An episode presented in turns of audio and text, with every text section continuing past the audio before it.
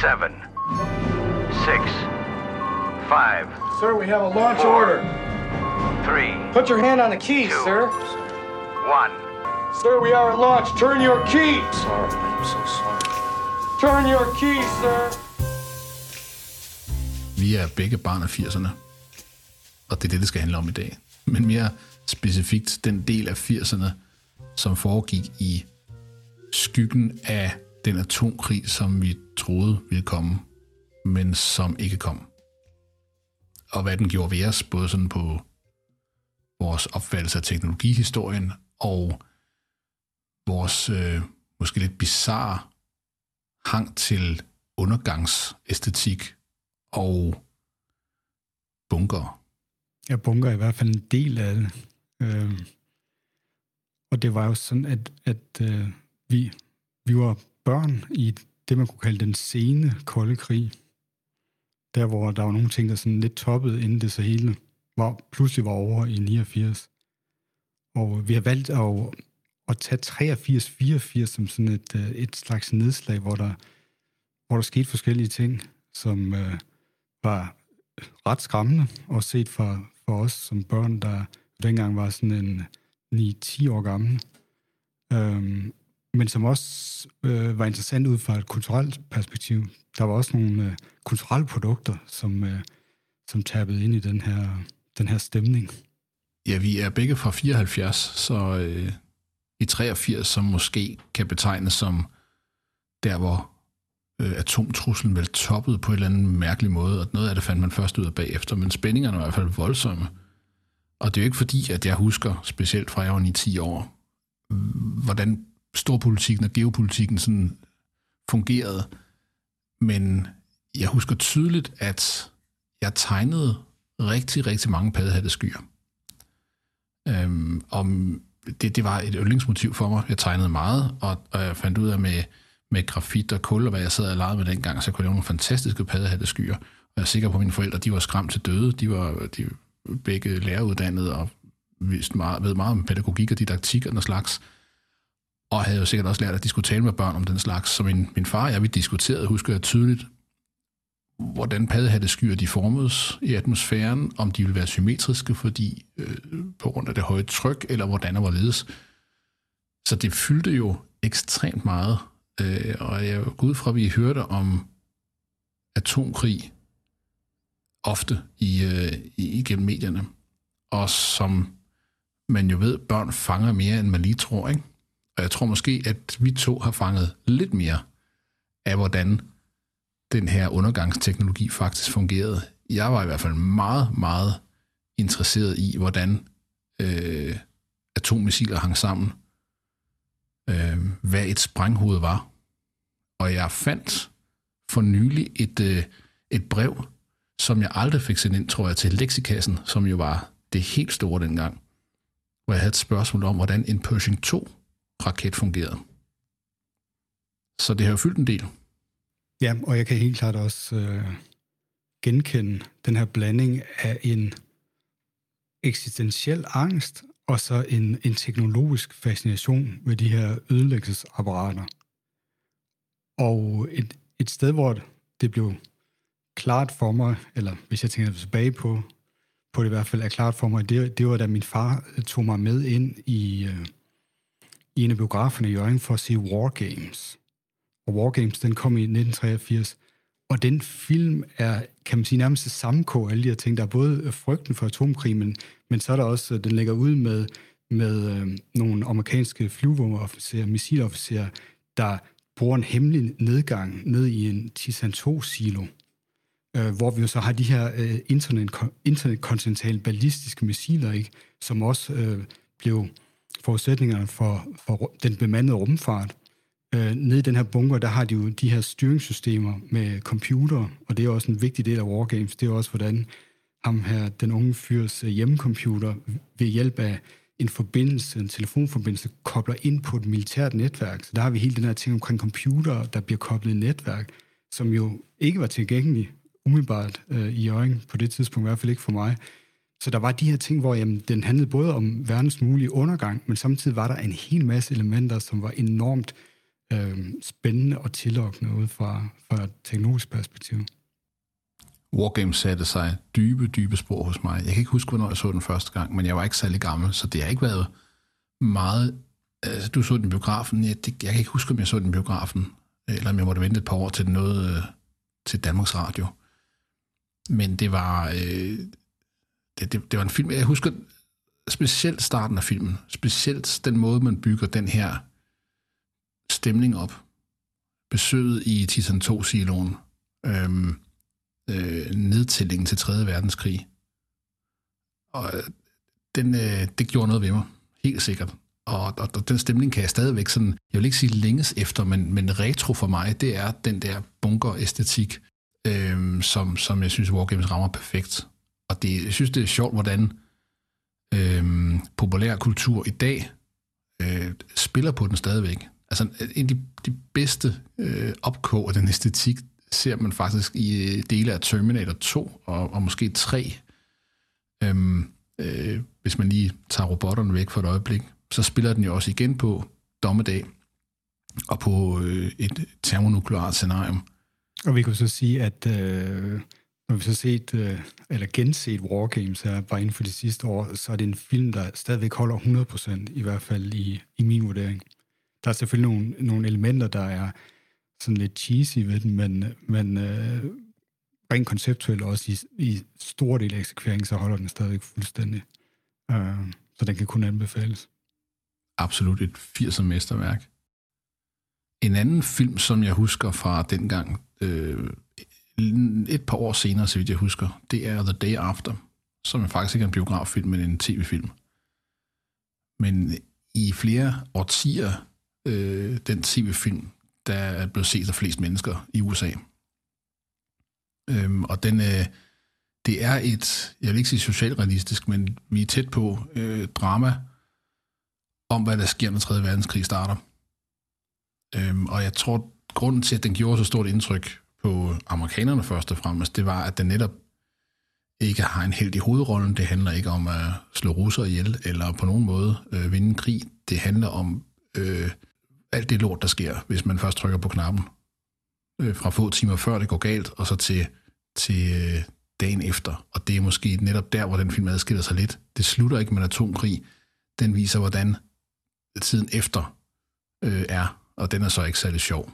Men, men jeg husker den også som noget, der gjorde et enormt indtryk på mig, og som øh, i den grad øh, ligesom holdt, holdt den her eksistentielle angst i live igennem flere år hvor man næsten hver dag kunne være lidt bange for, at øh, nu kom der en atomkrig.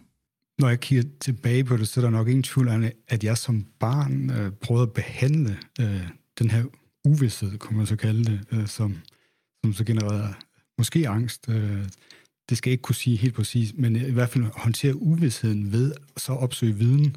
Øh, og det gjorde både du og jeg vel ved at tage på Jørgen Bibliotek, det var den måde, man kunne få fat i viden dengang, som ikke lige var tilgængelig i, i hjemmet. Det var der, man hang ud. Det var der, man hang ud, men så simpelthen øh, pløje sig igennem øh, både øh, science fiction øh, bøger, som, hvor vi ved, at vi havde læst mange af de samme, men, men jeg gik også i, i, i den voksne faglitteratur, for simpelthen at så opbygge en viden øh, om, øh, om blandt andet, hvordan fungerer atomvåben, øh, øh, hvordan fungerer de her øh, øh, mekanismer, man leverer dem med, som, øh, som bombefly og missiler og alt det der. Øh, og, og det har jeg talt med mine forældre om her inden for de senere år, og, og de vidste slet ikke, at, øh, at jeg egentlig havde den der type viden som barn om, om de her øh, ting og mekanismer. Øh, og det kan jo godt være, at det var en slags coping-mekanisme. Øh, det der med at prøve at håndtere øh, uvidsheden ved at så opsøge viden om, om de her systemer og øh, teknologier, som, var skabt til at ødelægge øh, en modstander. Det tror jeg uden tvivl. Uden tvivl. Altså, jeg tror, en del af min, min coping dengang, det var som, som sagt at, at tegne undergang. øh, hundredvis af paddehatte skyer. Øh, øh, jeg ved, øh, et af de, de tidlige minder øh, øh, fra før, øh, kan man sige, at atomtruslen blev som det allerstørste, men, men det var under Vietnamkrigen, hvor, øh, hvor mine forældre blev ringet ned i børnehaven fordi lille Claus havde siddet og tegnet bombefly og napalmbomber. Og, øh, og det, det synes pædagogerne ikke var super godt. det var et problem. Så det, det, det fik man en snak om. Og jeg tror faktisk, jeg kan huske mine forældre forsvare mig og sagde, at det er jo sådan noget, børn gør, når de ser det her lort på TV-avisen hver aften. Ikke? Det der med at udtrykke mig kreativt, det har været en, en måde at få det der ud på. Øhm, og jeg tror jeg, i meget højere grad end du, end jeg har så øh, brugt det, det faktuelle og det videnskabelige til at sige, så kan man søge ind i et rum, hvor, hvor det her ikke er en trussel. Det er mekanik, det er elektronik, det er, øh, det er nogle systemer, fordi de er et eller andet sted neutrale. Øh, og så kan man behandle det på den måde. Og så øh, tænker jeg på de børn, som er vokset op i den samme tid, som måske ikke har haft de samme coping-mekanismer, men måske har internaliseret den her angst mere, og det øh, har været hårdt, tror jeg. Ja, hvis det sådan blev til den der mere udefinerede ting om, at de voksne er bange for et eller andet, der bliver talt om noget i medierne. Øh, mm. Hvad er det for noget? Øh, Præcis.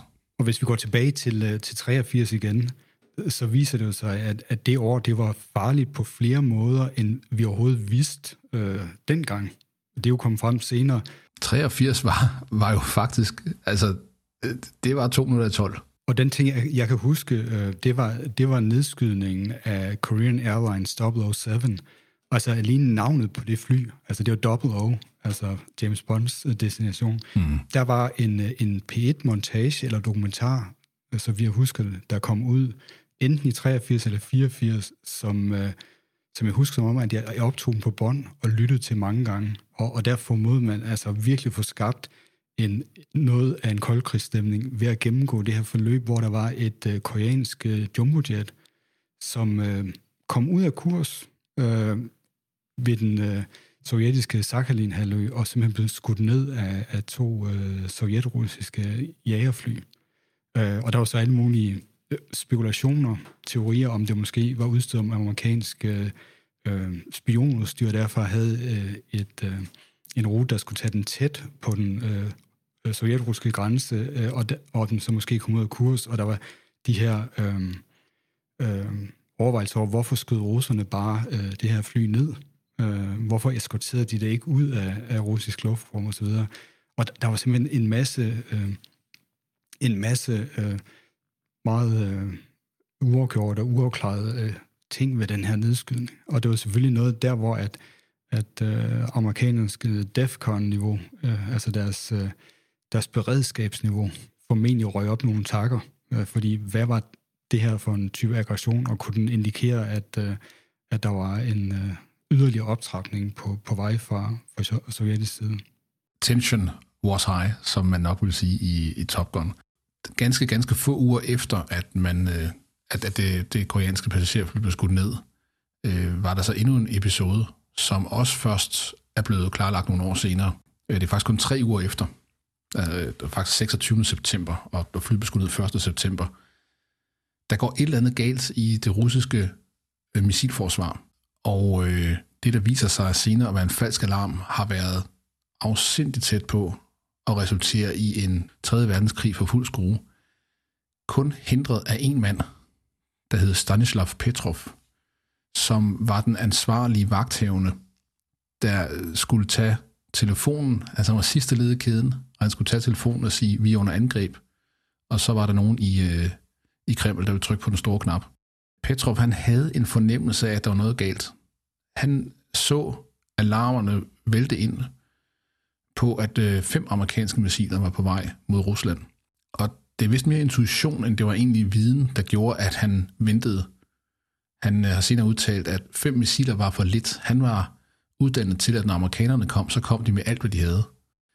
Og så havde han også en fornemmelse af, at hvis det, havde været, hvis det havde været en rigtig øh, situation, så ville systemerne have reageret langsommere. Der var omkring 30 forskellige sikkerhedsmekanismer, før at systemerne ligesom meldte, det her det er et atomangreb. Og han synes, det gik for stærkt fra den første alarmindløb til den sidste.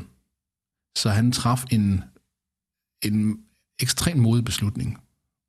Og det var at vente og se, hvad der skete Se, om det her det faktisk var et rigtigt angreb. Øhm, det var det ikke. Men hvis han havde ringet til Moskva, så kunne det have været slut i øh, den 26. september 1983. Han er aldrig blevet straffet for det, og han har aldrig fået øh, heder for det, han gjorde. Hvilket måske er øh, det bedste mulige outcome for en, en, en fyr, der er trods en ordre i Rusland.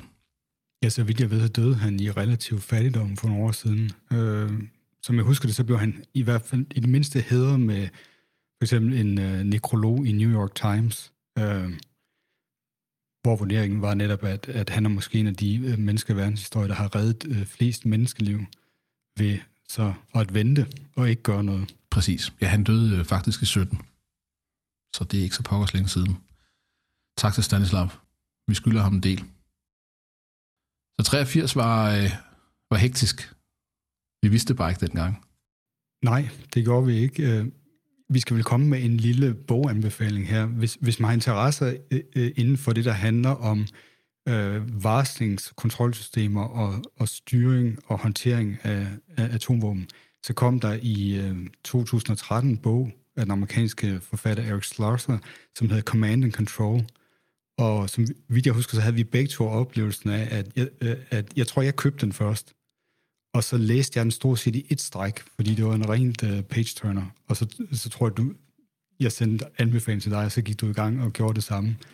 Og det er simpelthen en ekstremt spændende bog om, øh, om hvordan øh, ting har været ved at gå øh, galt øh, en del gange, men så alligevel ikke er, er, øh, har gjort det, men også om, hvordan man, man byggede de her varslings- og øh, kontrolsystemer og kommandoveje øh, i den kolde krig for netop at kunne kan man sige, føre en ny slags krig, som handlede om, at man skulle kunne reagere inden for det der 15-20 minutter vindue, eller måske endda kortere nogle gange, øh, som man havde, øh, mens at de her interkontinentale missiler, de var på vej.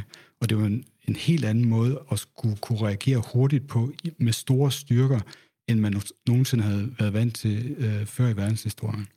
Og det var en udvikling, der så skete efter 2. verdenskrig. Og det var det der tidspres, der nok gjorde start midt 80'erne så hektiske og, og så vanvittigt farlige, fordi begge sider viste, at der var ikke den tid at øh, tænke over tingene og reagere på, som der har været få år før, hvor du trods alt skulle vente på nogle bombefly noget frem. Og, og, og det der stress, der satte systemerne helt op i, i, i gult alarmberedskab konstant. Øh, og vi er faktisk i den sammenhæng slet ikke færdige med 1983. Det er helt bizart. Men som du nævnede, første øh, Korean Airlines Flight 007, som gjorde hele situationen super anspændt. Russerne ventede måske nærmest på et, et, et, en form for sanktion, og derfor var det godt, at Petrov han ikke tog telefonen og ringede til Kreml, da de så troede, at der var amerikanske missiler på vej. Det var slut september. Allerede i november vælger man så at gennemføre en gigantisk NATO-øvelse i Europa. Man kan også diskutere, hvor smart det var, det har nok ikke øh, gjort russerne mere afslappet. Able Archer i 83 var en stor øvelse, involverede mange lande og handlede blandt andet om en fake invasion af Jugoslavien. Og øh, udfaldet på Able Archer var en øh, global øh, atomkrig, hvor man så kunne blive enige på vestlig side om, at øh, den havde man vundet, hvis det havde været rigtigt. Men russerne troede fra starten af, siger rygterne i hvert fald, at, at det sådan set bare var et skalkeskjul for en invasion. Så igen var man ekstremt tæt på, og, mås- og hvor tæt man var på en atomkrig, fandt man først ud af bagefter. Men øh, dokumenter senere hentet op af arkiverne i Rusland viser, eller øh, gamle sovjetiske dokumenter viser, at man var ganske overbevist om, at det her det var alvor. Og der skulle ikke have været meget til, så har man måske øh, gennemført et øh, preemptive strike mod øh, USA, eller mod Tyskland, eller hvad man nu havde valgt at sætte ind over for. Nu du siger med, øh, kan man sige, de her ting, som vi først har fundet ud af, øh, efter øh, den kolde krigs ophør, øh, så er det jo så også, kan man sige, lokal perspektiv øh, tankevækkende, at hvis vi havde vidst, hvad Varsava-pakkens angrebsplaner øh, for øh, Jørgen, hvor vi voksede op, var, så havde vi jo nok haft lidt mere eksistentiel angst, fordi det jo viste sig, at da de planer de blev øh, offentliggjort, øh, jeg kan huske, om det var en gang i 90'erne, eller det faktisk har været i 2000'erne, men der blev øh, i angrebsplaner offentliggjort, og det viser jo faktisk, at planerne var at øh, udradere Jørgen som noget af det første øh, i et angreb mod, øh, mod Vesteuropa, fordi Jørgen har øh, herrens materielkommando. Øh, øh, og det var sådan en del af planen, det var, jamen, øh, den skal vi have, den skal vi have gjort. Så der var, der var specifikke øh, missiler, der pegede mod Jørgen, øh, og var klar til at, at, at tage hele øh, byen ud. Jeg mener, at man netop øh, afsløringerne om øh, atomvåben rettet mod den her lille flække nordpå, kom frem ikke så længe efter murens fald, hvor øh, man fandt ud af, at det var i Polen, at der var opstillet nogle taktiske atomvåben, nogle ganske få kilotons. Øh, der skal ikke så meget til at fjerne Jørgen på landkortet, kan man sige. Øhm, og så var det slut med det meste kørende materiel i den del af landet. Som jeg husker den øh, angrebsplan, så var den basalt set egentlig at jævne det meste af Danmark med jorden. Øh, og så sende sine egne tropper ind i sådan et, øh, et øh, uh, nukleart helvedeslandskab, øh, simpelthen for at øh, bemægtige sig øh, kontrollen over indsejlingen til, øh, til Østersøen også. Det så ret øh, sort ud for Danmark i, i den angrebsplan der. Ja, og for den del af den røde her, der skulle ind og sikre sig landet, de har ikke øh, haft nogle sjove sidste uger. Så øh, ja, det var vores opvækst. Øh, øh, i, I et andet et svag viden om, at der foregik noget, og der var noget, der var skide farligt. Øhm, og, øhm, men, men præcis hvad, det var vi så kun delvist øh, klar over selvfølgelig. Dengang og, og efter har jeg i hvert fald øh, personligt haft en veneration for dommedagsscenarier, postnukleare scenarier, hvad sker der på kanten op til og bagefter en katastrofe? Og jeg er sikker på, at en, vi en hel generation, der er podet med den, øh, den der æstetik. Nu du nævner bunker, så har det også vist sig, at, at øh, der er noget i min familiehistorie der, som jeg heller ikke vidste, var barn, og som jeg først har fundet ud af inden for de sidste par år. Og det var, at øh, min farfar var med øh, til at bygge Regan Vest bunkeranlægget, den tophemmelige danske bunkeranlæg i Rebild Bakker. Øh, og han lå i øh, halvandet år, øh, og blev kørt øh, tidligere om morgenen øh, i en lastbil til Rebild Bakker fra Jørgen øh, sammen med et chak, og blev kørt tilbage igen senere om aftenen, øh, har min far fortalt. Øh, og han var, min farfar han var blandt andet med til at lave formen til at, øh, og, og støbe gangene i cement og de store domer inde i det her anlæg. Og en, øh, en gang så prøvede han at kravle op igennem en af de her 80 meter lange skakter, som, øh, som ledte fra, fra det her underjordiske anlæg og så op til, til overfladen, hvor man så kom ud et helt andet sted, end, øh, end der, hvor man kørte ind. Men det var simpelthen ikke noget, som min farfar overhovedet fortalte mig, da jeg var barn. Og som sagt, det, det er kun noget, jeg kommet til at vide om herinde for de, for de sidste par år. Det måtte han jo nok ikke fortælle dig om, kunne jeg forestille mig. Det var så nok det, øh, men på den måde var der jo også gang i sådan nogle af de her øh, større bygnings værker eller anlæg her i Danmark, øh, som jo nok altså, var en del af fascinationen. Jeg er enig, der, der er noget med de der øh, underjordiske bunkeranlæg, det går jo igen i, øh, i Wargames, dels i starten, hvor vi har den der Titan 2 missilsilo.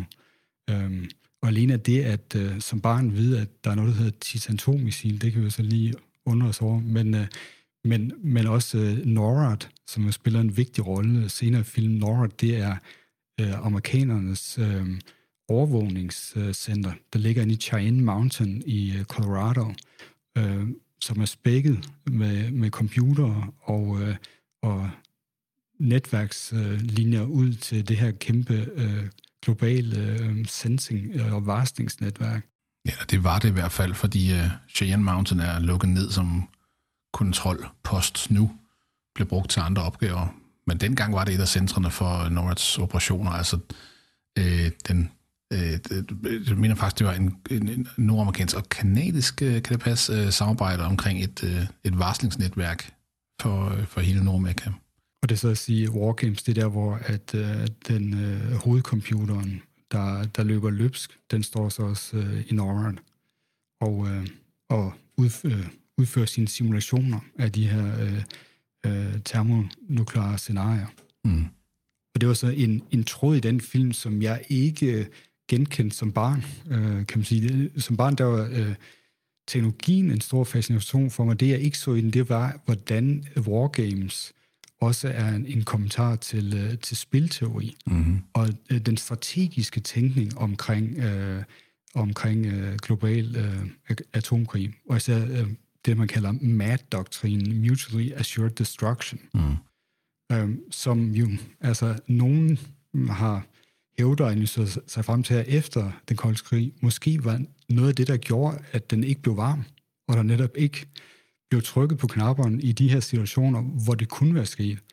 Og det var det der med, at, at hvis der var en part, der trykkede på knappen, så var man fuldstændig sikker på, at øh, det kan godt være, at man fik udraderet den anden part, men man blev også udraderet selv.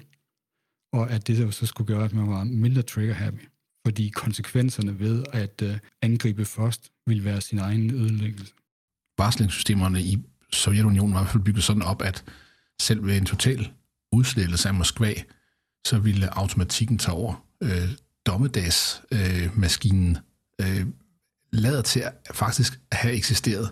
En af måderne, man ville affyre hele arsenalet på, var en, øh, en raket, der ville flyve hen over Sovjetunionen og udsende radiosignaler til missilsiloerne, simpelthen for at trigger en affyring. I, øh, og, og det var, det var ligesom aller sidste chance for at, at fyre hele arsenalet af USA, hvis USA havde haft chancen til at komme først med altså et first strike, der havde sat øh, hele kontrolapparatet ud af kraft. Man diskuterede mange år, om det var rigtigt, at det system fungerede, det her, den her dommedagsmekanisme. Det, øh, det lader der til, at det gjorde den. Nogle påstår, at den måske stadigvæk gør det, fordi det kan være lidt svært at desarmere sådan en sag. Nu nævnte du øh, Reagan Vest, eller Reagan Vest, og der var også Reagan Øst, som er den, øh, en, en, en lignende bunker på Sjælland, der skulle huse regeringen, forsvarskommando og kongehus, og hvem der ellers var heldige, eller hvad kan man sige, uheldige måske nok til at, at skulle øh, stue sig vejen under jorden i tilfælde af en krig. Og jeg kan kun anbefale, øh, der er flere udsendelser på øh, DR, men blandt andet en, der hedder Alt for Lat, som øh, besøger øh, Reagan Vest. Øh, det er super spændende. Og hvis man er til bunker nostalgi og bunker retroæstetik, så er det øh, fantastisk at se. Hvis vi går tilbage til de øh, kan man sige, kulturelle produkter, som, øh, som vi øh, forbrugte dengang, øh, så har vi også øh, jo som voksne øh, analyseret os frem til en, en, øh, en form for læsning, øh, som vi, vi præsterede af det her ret dystopiske science fiction, som vi fandt på den her hylde på, på Jørgen Bibliotek. Og det, det handlede jo om, at der var nogle af de her bøger, altså, som virkelig var dystre. Hovedparten af dem, hovedparten af dem, jeg vil sige, altså hvis skolepsykologen havde fundet ud af, hvad jeg læste, øh, så havde jeg nok fået en form for hjælp, fordi det var fandme mørkt. Øh, men jeg var, jeg var bit af det. Altså, det kunne ikke være dystert nok, og jeg kan huske, at optimistisk science fiction, øh, utopier, det, det gjorde ikke rigtig noget for mig. Dystopierne, det var, det var der, jeg søgte hen. Ja, men, men øh, man siger, der var, der var altså en dobbelthed i det også, ikke? og det var den her dobbelthed, som var, det var, det var dystert, øh, men der var også nogle teknologier repræsenteret i, i, i nogle af de her science fiction øh, romaner, og også nogle øh, noveller, ikke? Øh, som var enormt interessante og, og pegede fremad på en interessant måde, på en måde, hvor at, at jeg i hvert fald så nærmest så bort fra de, de dystopiske elementer, og så fantaserede kan man sige, videre ud fra øh, de teknologiske elementer, der var i de her science fiction. Så altså den her læsning som barn, hvor at, at øh, simpelthen ekstraherede det for de, øh, for de her historier, som, som jeg synes, jeg selv havde brug for, eller kunne bruge til noget. Og så kan det godt være, at der var den her mere dystre baggrund, øh, øh, med en eller anden form for eksistentiel angst bygget ind i dem, men, men der var simpelthen nogle ekstremt interessant øh, øh, teknologi i dem, som, som, som jeg kunne fantasere om, hvordan det kunne bringes til verden, eller hvordan det kunne videreudvikles, eller hvordan en verden med sådan noget teknologi, den, øh, den øh, ville se ud. Præcis. Og der, der er øh, en, en forfatter, som jeg i hvert fald ved, vi begge har læst. Øhm, og jeg tror, vi begge to har været fuldstændig ignorant over for det budskab, forfatteren havde bygget ind i de her bøger, nemlig et tungt betonmarxistisk budskab. Øh, det var svenskeren George Johansson, som skrev øh, Andromeda-trilogien. Og for en del år siden kom jeg i tanke om det, tog mig rigtig lang tid at finde ud af, hvad det var, jeg havde læst. For jeg kunne kun huske den i brudstykker. Og det handler generelt om en, en flugt fra et fascistisk undertrykkende system, og øh, er dystert og mørkt. Altså, alt er galt. Folk dør af kviksølforgiftning og blyforgiftning, og jeg skal give dig. Men jeg så rumskibene, og jeg så, øh, som du siger, noget, noget helt andet i den. Men, men helt klart også et mørkt, et mørkt univers. Men det tror jeg et eller andet sted, man tog for givet, fordi der var ikke meget dengang, der tydede på, at fremtiden var lys. Og det kan være, at vi skal bede om hjælp fra nogle af vores podcastlyttere derude, fordi vi leder efter et radio- eller tv-klip her, som på en eller anden måde smukt indrammer, hvordan start 80'erne, måske slut 70'erne har været for børn. Det er en pædagog. Jeg husker, jeg husker tv-klip, men det kan godt være, at jeg kun har hørt det, men en pædagog, der taler med nogle børn, og pædagogen spørger de her børn, når verden går under, hvordan tror I så, det skal ske? Det har nok været øh, stemningen. Ikke om, om verden gik under, men når den går under. Og så kunne det enten være, at det var en miljøkatastrofe, eller det var en atomkrig. Men det var ligesom det, der var at vælge imellem. Øhm, så jeg tror, at, at vores fælles science fiction forbrug, som vi jo har stort forbrug hver især længe før vi lærte hinanden at kende, øh, har været en måde også at håndtere de der scenarier på. Og, og måske finde ud af, at der, der er måske en anden øh, fremtid, eller der, der er måske en fremtid, det var måske det, vi gerne vil bekræfte i første omgang, at der er noget, der hedder efter år 2000, eller noget andet derude, øh, efter at jorden burde være gået under, i forhold til, hvad, hvad samtiden ligesom signalerede. George Johansson, prøv at få fat i det, og det er, øh, det er fandme tungt. Øhm, en anden, jeg bliver nødt til at fremhæve, det er vores danske science fiction helt Nils E. Nielsen, som jeg føler er lidt ved at gå i glemmebogen, men måske den største danske science fiction forfatter. Han flyttede, ej, han flyttede ikke bare med, med dommedagsscenarier, det var stort set hele den akse, hans litterære værk drejede sig om. Jeg husker ikke specifikke atomscenarier, eller det passer faktisk ikke. Han har en roman, hvor, hvor, hvor det er en atomkrig, der måske bryder ud. Man ved det ikke helt. En familie flygter, og måske eller måske ikke er der, er der startet en atomkrig, men de ved det ikke. Øhm, og så er der den, der hedder Raslen med nøgler, som er en, øh, en biokatastrofe. men, men fælles for dem er, at det går helt galt. Og igen, det er dystopiske undergangsscenarium, hvor der vidderligt ikke er nogen vej ud. Det kan godt være, at øh, hvis forældre, vores forældre vidste, hvilken bøger vi lånte på biblioteket, at vi så ikke havde fået lov til at gå ind i, øh, i voksenafdelingen. Det kunne godt tænkes. Jeg tror, de var sådan lidt øh, stolte af, at, at vi kunne øh, begå os derinde. Men, øh, men noget af det, vi studerede, det havde jo ja, noget, af, noget af en, en, en skarp kant og en, en dyster øh, tone, må man sige. Jeg ved ikke, om du kan huske, der var i en tv-film, der var tysk, er jeg ret sikker på, og den handlede underligt nok om et øh, atomart undergangsscenarie. Det var ikke en atomkrig, det var en, en ulykke med noget atomart affald, som jeg husker det. Også helt forfærdeligt mørk. En, en, en, en, en, en lokalsamfund, en by, måske cirka på størrelse med den, vi voksede op i, øh, er udsat for den her ulykke. Øh, og, øh, og det er ikke rart, og der er strålesyg, og der er alt muligt. Og det er ikke den, der hedder De Volke, som er en senere film, som har lidt samme tema. Igen, hvis nogen kan huske en film ud fra den her meget løse beskrivelse, så er jeg meget interesseret i at høre om den. Ja, øh, når du nævner det, så kommer jeg til at tænke på, at, at de ting, som, øh, ja, som vi vidste der i, i, i 83 og, og 84 om atomtruslen og kernevåben osv., de blev så også aktualiseret der i, øh, i starten af 1986, hvor Tjernobyl-ulykken fandt sted. Ikke? Så der har vi den her øh, civile nukleare ulykke, ikke? hvor at, at, der var jeg jo så øh, stadigvæk 11 år gammel, øh, men jeg vidste jo tilstrækkeligt meget om, om, om hvad, hvad, det, hvad det her kernefysik det handlede om, til at, at vide, at øh, det her det, det kunne godt være ret slemt. Øh, og, og det var jo også sådan en, en ting, der udfoldede sig, øh, rullede, et scenarie, der ligesom rullede sig ud, ikke? fordi der var ingen, der vidste, hvad det handlede om i, i Vesten. Eller Rusland, de holdt det jo virkelig, øh, virkelig hemmeligt. Man måtte bero sig på, på målinger fra uh, svenske øh, øh, atomkraftværker og fra Risø og sådan noget, for at sige, hvad, hvad, hvad sker der her? Der er strålingsniveauerne, de stiger, og inden man kunne få lavet analyserne af isotoperne, så må man sige, det, det er noget, der kommer fra den her type sovjetrussiske reaktor og så videre, og så kunne man begynde at og, øh, og pinpointe, hvor det var henne. Men, men der kan jeg jo huske, at jeg vidste jo godt øh, noget om strålingsfare, og hvad de, de forskellige typer stråling, og hvad de kunne gøre ved en, og korttids- og langtidseffekter og sådan noget, fordi det havde vi jo ligesom arbejdet os igennem.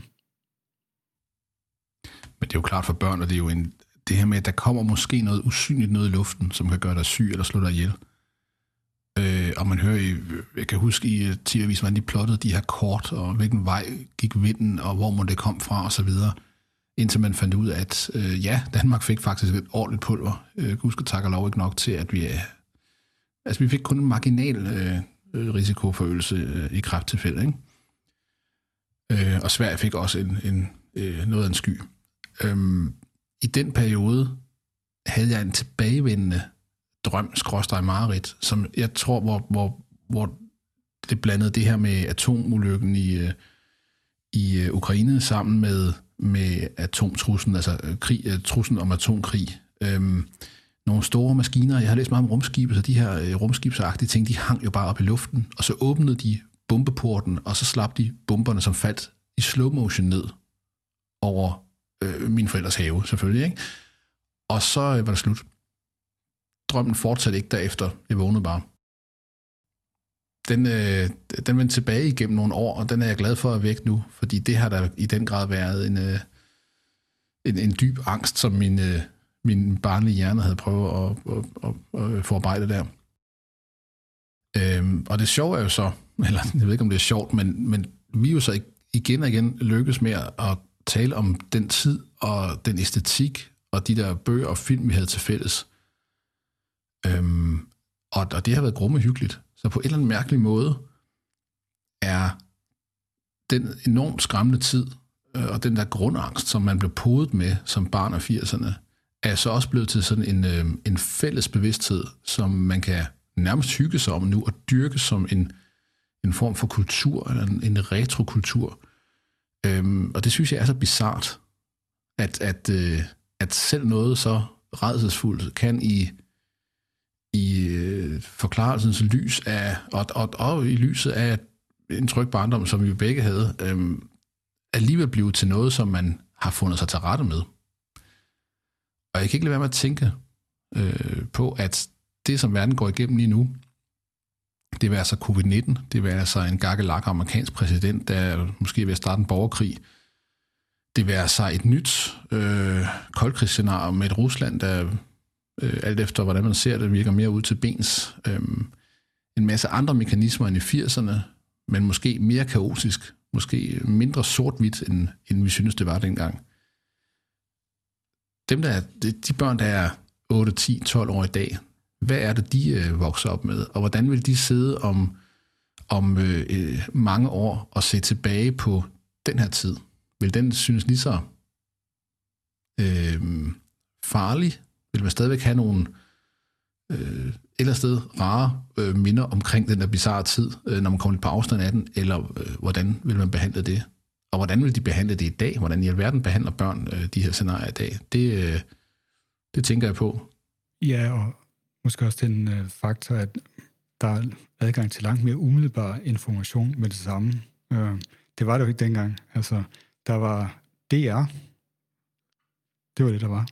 DR TV, og så DR Radio. Ikke? Og, øh, og så kunne man gå i biblioteker og læse nogle bøger, som de, de fleste af dem jo havde nogle år på banen. Ikke? Men i dag er der jo adgang til meget mere øh, opdateret information med det samme. Og så, ja, som du peger på, der var et eller andet mere klart over det scenarie dengang, fordi der var to store supermagter, som stod over for hinanden, øh, hvor at det er meget mere kludetæppe i dag. Det, det er meget mere komplekst i den forstand, virker det til.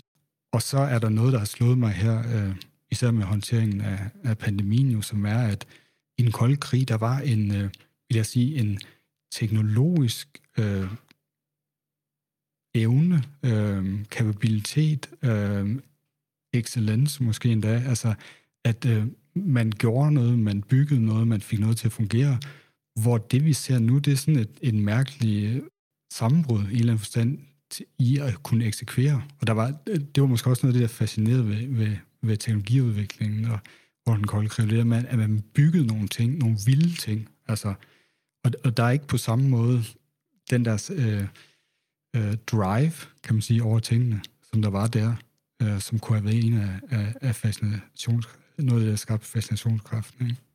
Det er meget interessant, og den bliver vi nødt til at tage op i en anden episode, fordi jeg tror ikke, jeg er enig med dig. Men jeg er enig med dig i, at der var en teknologioptimisme. Det er bizarre ved, at vi brugte helt utrolig meget krudt på at bygge våben nok til at slå os ihjel omkring 1000 gange. Og samtidig var der en teknologioptimisme, hvor vi, hvor vi, hvor vi virkelig i 80'erne følte. Det kan også være fra mit dengang ret naiv udgangspunkt, men der var ikke det, man ikke kunne, øh, man ikke kunne konstruere og bygge sig ud af og, og opfinde sig ud af. Der er sket meget med teknologien siden, og måske har vi en lidt mere pessimistisk tilgang til det, set i, sådan ud fra, fra voksne briller, men, men lad, os, lad os endelig tage den op på et tidspunkt. Det kunne være spændende emne.